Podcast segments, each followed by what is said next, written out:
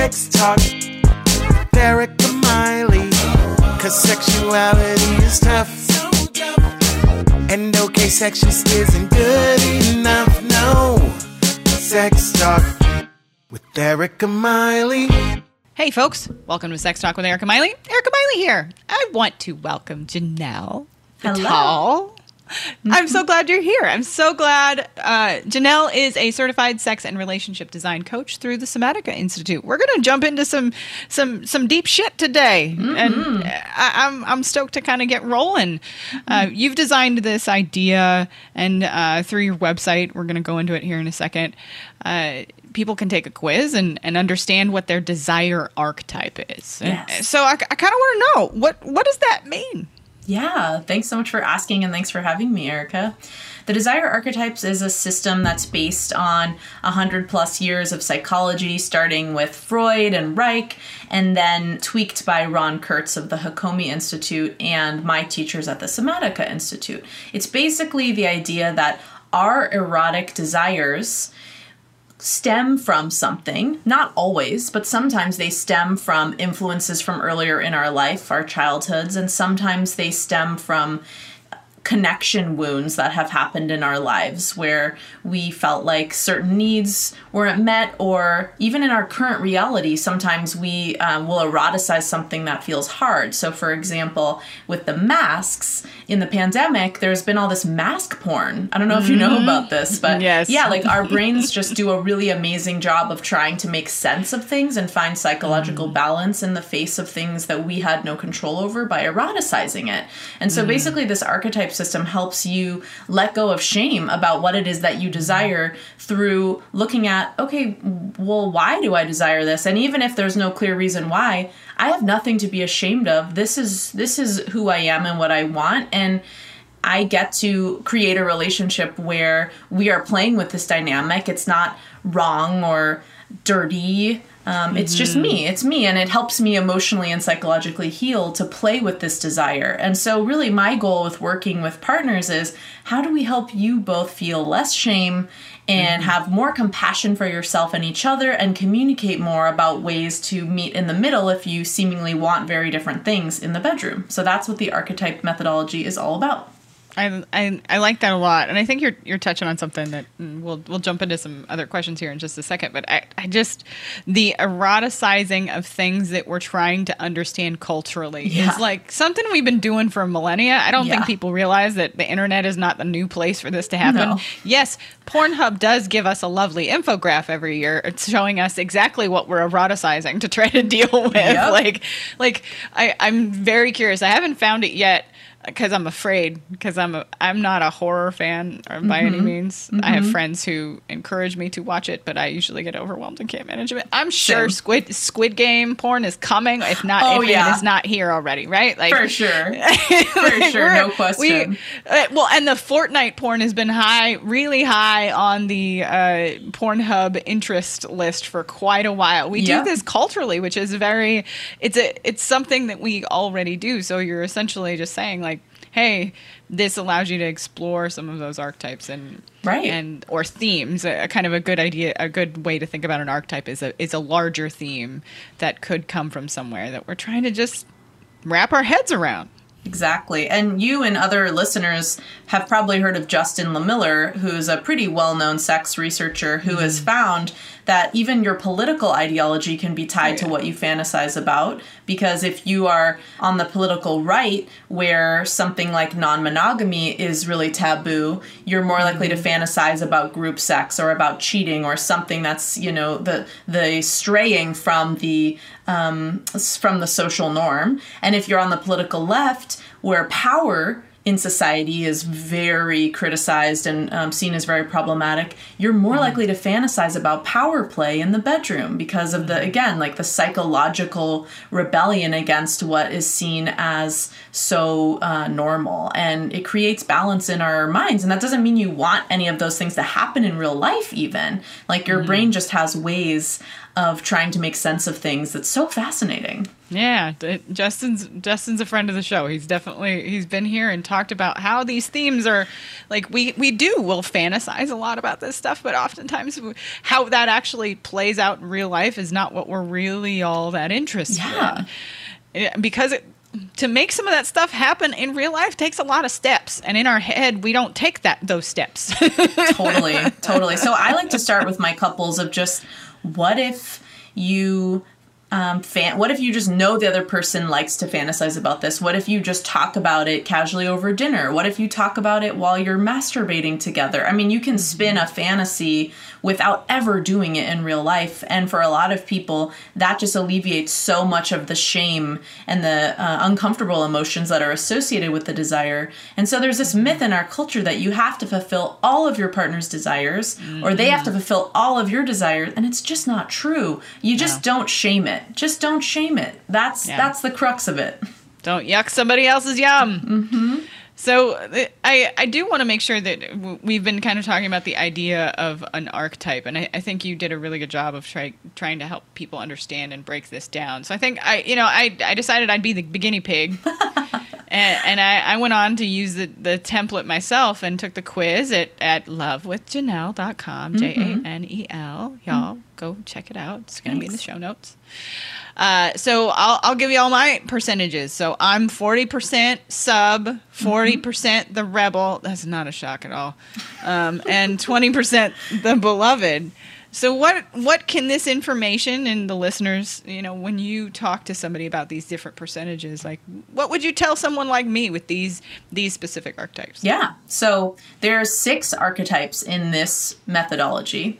And so the sub is someone who enjoys surrendering mm-hmm. sexually and oftentimes that could be because they take care of so many other people or so many other things. They're in control in a lot of aspects of their life. And so the psychological balance to that is getting to truly surrender to someone that they trust. So knowing that that's true for you i think being able to communicate that that's uh, that would be really nourishing for you with a partner is really important the rebel is an archetype that really embraces the taboo and that doesn't mean they embrace the taboo in real life. So for example like i was speaking to earlier you might be very involved in your church and be a very religious person but you have fantasies about threesomes okay that doesn't mean that you and your partner are going to have a threesome um, but your mind is leaning into the taboo as a way of finding psychological balance and healing but you may also be someone who wants to lean into the taboo through actual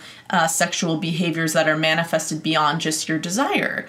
Um, and so that's something to negotiate with your partner. And that, that could look like sex in public. That could look like a threesome. That could look like power play, which would be the where the sub and the rebel would marry in this case, right?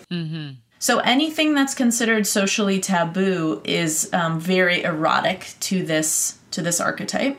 And then your last one is the beloved is someone who wants to feel very nurtured and cared for. Oftentimes mm, these people can be anxious attached, but not always, but it's mm-hmm. it's a personality type of like, oh, I just want you to know exactly what I want and need.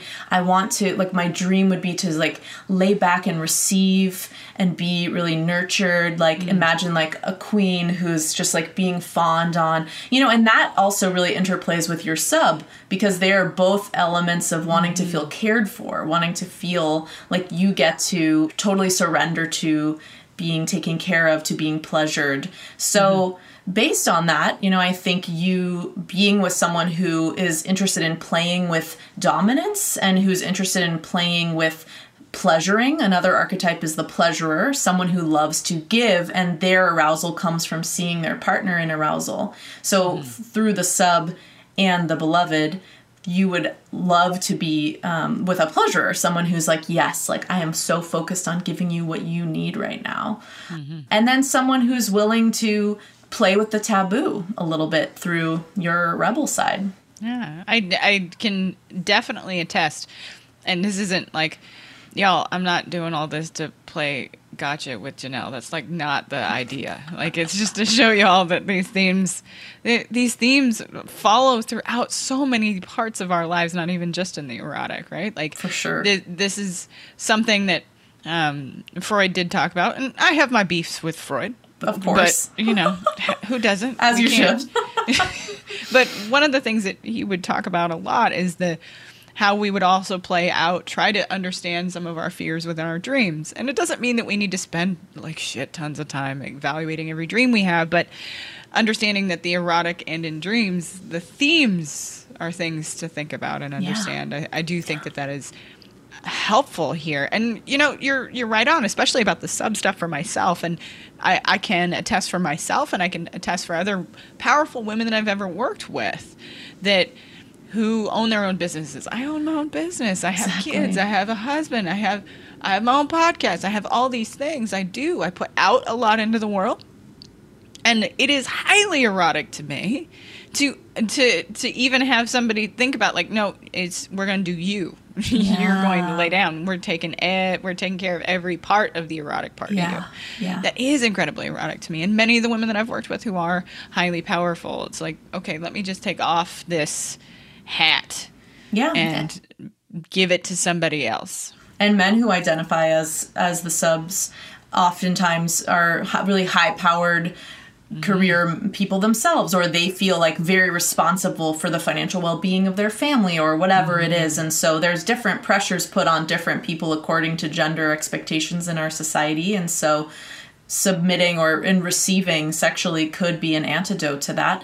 There's also a, a lot of theories of why do women why are there more people, you know, assigned female at birth who tend to identify with the sub archetype or want to be submissive? And one thought is because it allows us to have sex happen to us without us thinking that we're choosing it overtly because um, it is happening to us and so therefore we are not sluts.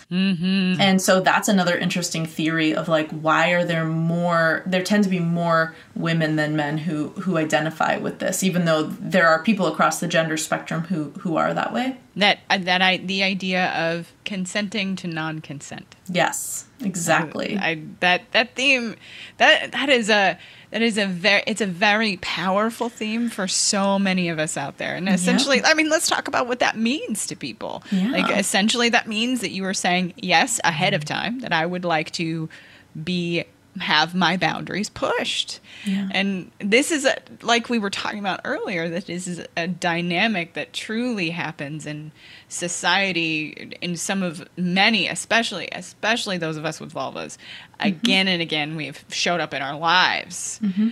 where we've had to have we've our body boundaries have been crossed again and again and again and being able to consent to this essentially changes the narrative.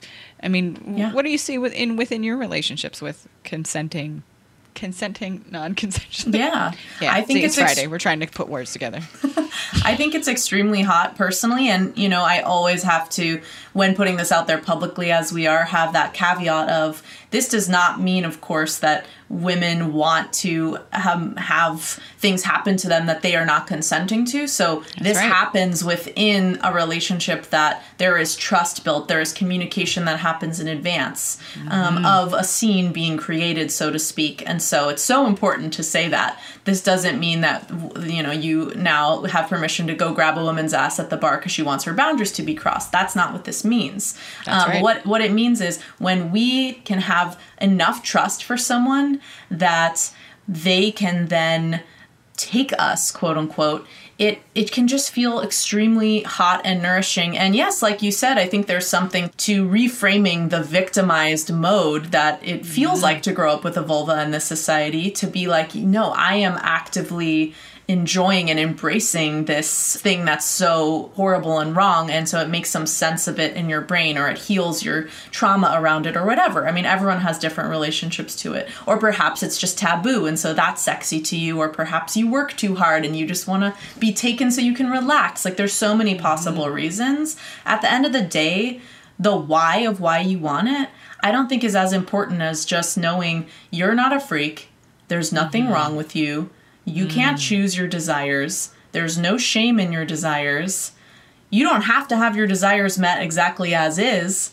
And you and your hmm. partner should just communicate openly about them and negotiate what can we do with these things without shame and without judging each other. That's to me the most important thing. Beautiful, beautiful summarization. I, and and I think that that the idea of this can be done without shame and the permission to say you don't have to do this either Yeah. uh, is is incredibly powerful it does take that narrative and Yeah. flip it on its head which right. Right. it's fundamentally important. Right. So I I do want to come to some of your own story. The you. Uh, I know that you've put this out publicly that you you were in Catholic school for 14 years. yeah. And if you're cool with sharing, Sure. what what did that teach you uh, about your your professional journey? Teach Yeah. you about your personal sexual growth? Yeah. The whole reason I'm a sex and relationship coach stems from this. Growing up mm. and going to Catholic school for 14 years, you know, my sister and I went to the same Catholic school, and she was reminding me last night we had this family life book with this giant black page with white text on it that listed the cardinal sins, and one of them was homosexuality. I mean, this is in this is in the early thousands. This isn't that long ago, Yeah. um, or like late '90s or something. So you know, and I am someone who identifies as bi. Um, I am someone who now I know identifies as non-monogamous. Um, so growing up, I thought there was something wrong with me that I was a woman who wanted to have sex with, or who, I mean, even if I didn't want to s- have sex, I was con- I, I felt drawn to connecting with more than one person before I even understood what that meant Yeah. as a preteen, when my sexuality started coming online, I realized, oh wow, like I'm really attracted to the other girls in the way the other girls aren't. Oh wow, I have a really high mm-hmm. libido in a way that like I'm not supposed to as a woman. So just so much about my orientation to sexuality and relationship and connection felt very wrong and broken in the context of what was mm-hmm. considered acceptable in the Catholic community. Um, in, in fact, one of my friends in high school at my Catholic high school told me that I had no values. And I was so heartbroken. And I've come to realize in going on my own journey of letting go of shame that I do have very strong values. They're just different than the values I am told I should espouse in Catholic school and from the dominant narrative of society. So the whole yeah, the whole reason I became a I became a someone who helps people with this is because of all the shame and guilt I internalized. And you know, I think that a lot of good can come from from religion too. There's a community. There's um, some really positive values around sharing. I mean, I personally believe Jesus was a socialist, and if he was alive today, he'd be hanging out with sex workers. You know, um, That's right. so I think the there's a lot of good that can come from that, and you know, a lot of people do have some religious trauma because it's such a shame based. It can be such a shame based environment, and I just really don't believe that shaming anything is a way to get rid of desire. I just don't. right. I think that being honest about desire is the way to just air it out so that it can dissipate. And it doesn't mean you have to act on the desire. That's the thing. Mm-hmm. Just because you acknowledge something exists doesn't mean it has to happen. I, and I appreciate your willingness to to share that Sure. story because ultimately, so many of us, especially through the 80s and the 90s and early 2000s, and even now, that purity culture from that period of time, from various religious organizations, really influenced how what education we had access to, especially here in the United States. And and so that that shame even if you didn't grow up in a religious household that shame still showed up in school that abstinence For only sure. was the only way that that we were going to get education especially during that period of time so that y- y- you are i imagine ringing a lot of bells for people who are listening because i Mm-hmm. can say that myself i was raised in an evangelical household that the purity movement was alive and well in our house so Yeah. the, that how it changed and you started to understand your own I, your own identity through that I, I I recognize that myself right Yeah. like I came to my own sexuality much later in life because of a lot of those things Mm-hmm. so I I hope when people are listening to you they hear that that earnest understanding that that that this runs deep and sometimes in ways you don't even realize Yeah. And thank you for sharing a bit about your past and story. I see you. I see you I see you girl Yeah. So I, I just, I'm so uh, tickled that you were willing to come on the show, and uh, I, I want people to be able to find you. How do people find you in the world? Sure. Well, you can find me on all the socials at Love with Janel. And Janel, like you said earlier, is spelled Jane with an L, J A N E L. And that is my website uh, URL as well. Y'all just go on and take the quiz. It's fun. Yeah. It's really fun. Yeah. And I I, primar- I primarily work with c- couples or partners and I help them to negotiate their own sex life between the two of them and then I also work with couples to negotiate creating a more customized a more open relationship that may involve connecting with other people. Um, so I'm all about helping people uh, in relationship design a more authentic relationship that's really based on the two of you and what you desire not based on social expectations Beautifully put, y'all. It also includes ethical non ethical non monogamy. See, again, mm-hmm. recording this on a Friday. I have hard time with words on Fridays. It's understandable. yeah, I just want to help you figure out what's right for you. If whether it's monogamy, whether it's non-monogamy, whether it's kink, whether it's tantra, like we will figure it out. You and your partner, even if you want different things, that's my specialty is when two people want different things sexually or relationally to help them meet in the middle. Because I know what that feels like. It's so hard. And, you know, with my own partner too, we are in a you know a non-monogamous relationship and sometimes i get jealous and i have a higher sex mm-hmm. drive than him and sometimes i feel rejected and relationships are tough but with the right communication and the right tools we can make hard things into an opportunity for deeper intimacy and mm-hmm. understanding and connection and that's what i want to help you do Beautifully put, y'all. You heard it here. She will help you find a way to do you. yes great. exactly Janel, thanks for coming on the show. Folks, you can find everything you heard today in the show notes. And uh, I, I'm serious. Go check out that quiz. It's a lot of fun. Janel, I hope you have a good rest of your week. Folks, thanks for listening to the end. We will see you next time. thanks erica bye everyone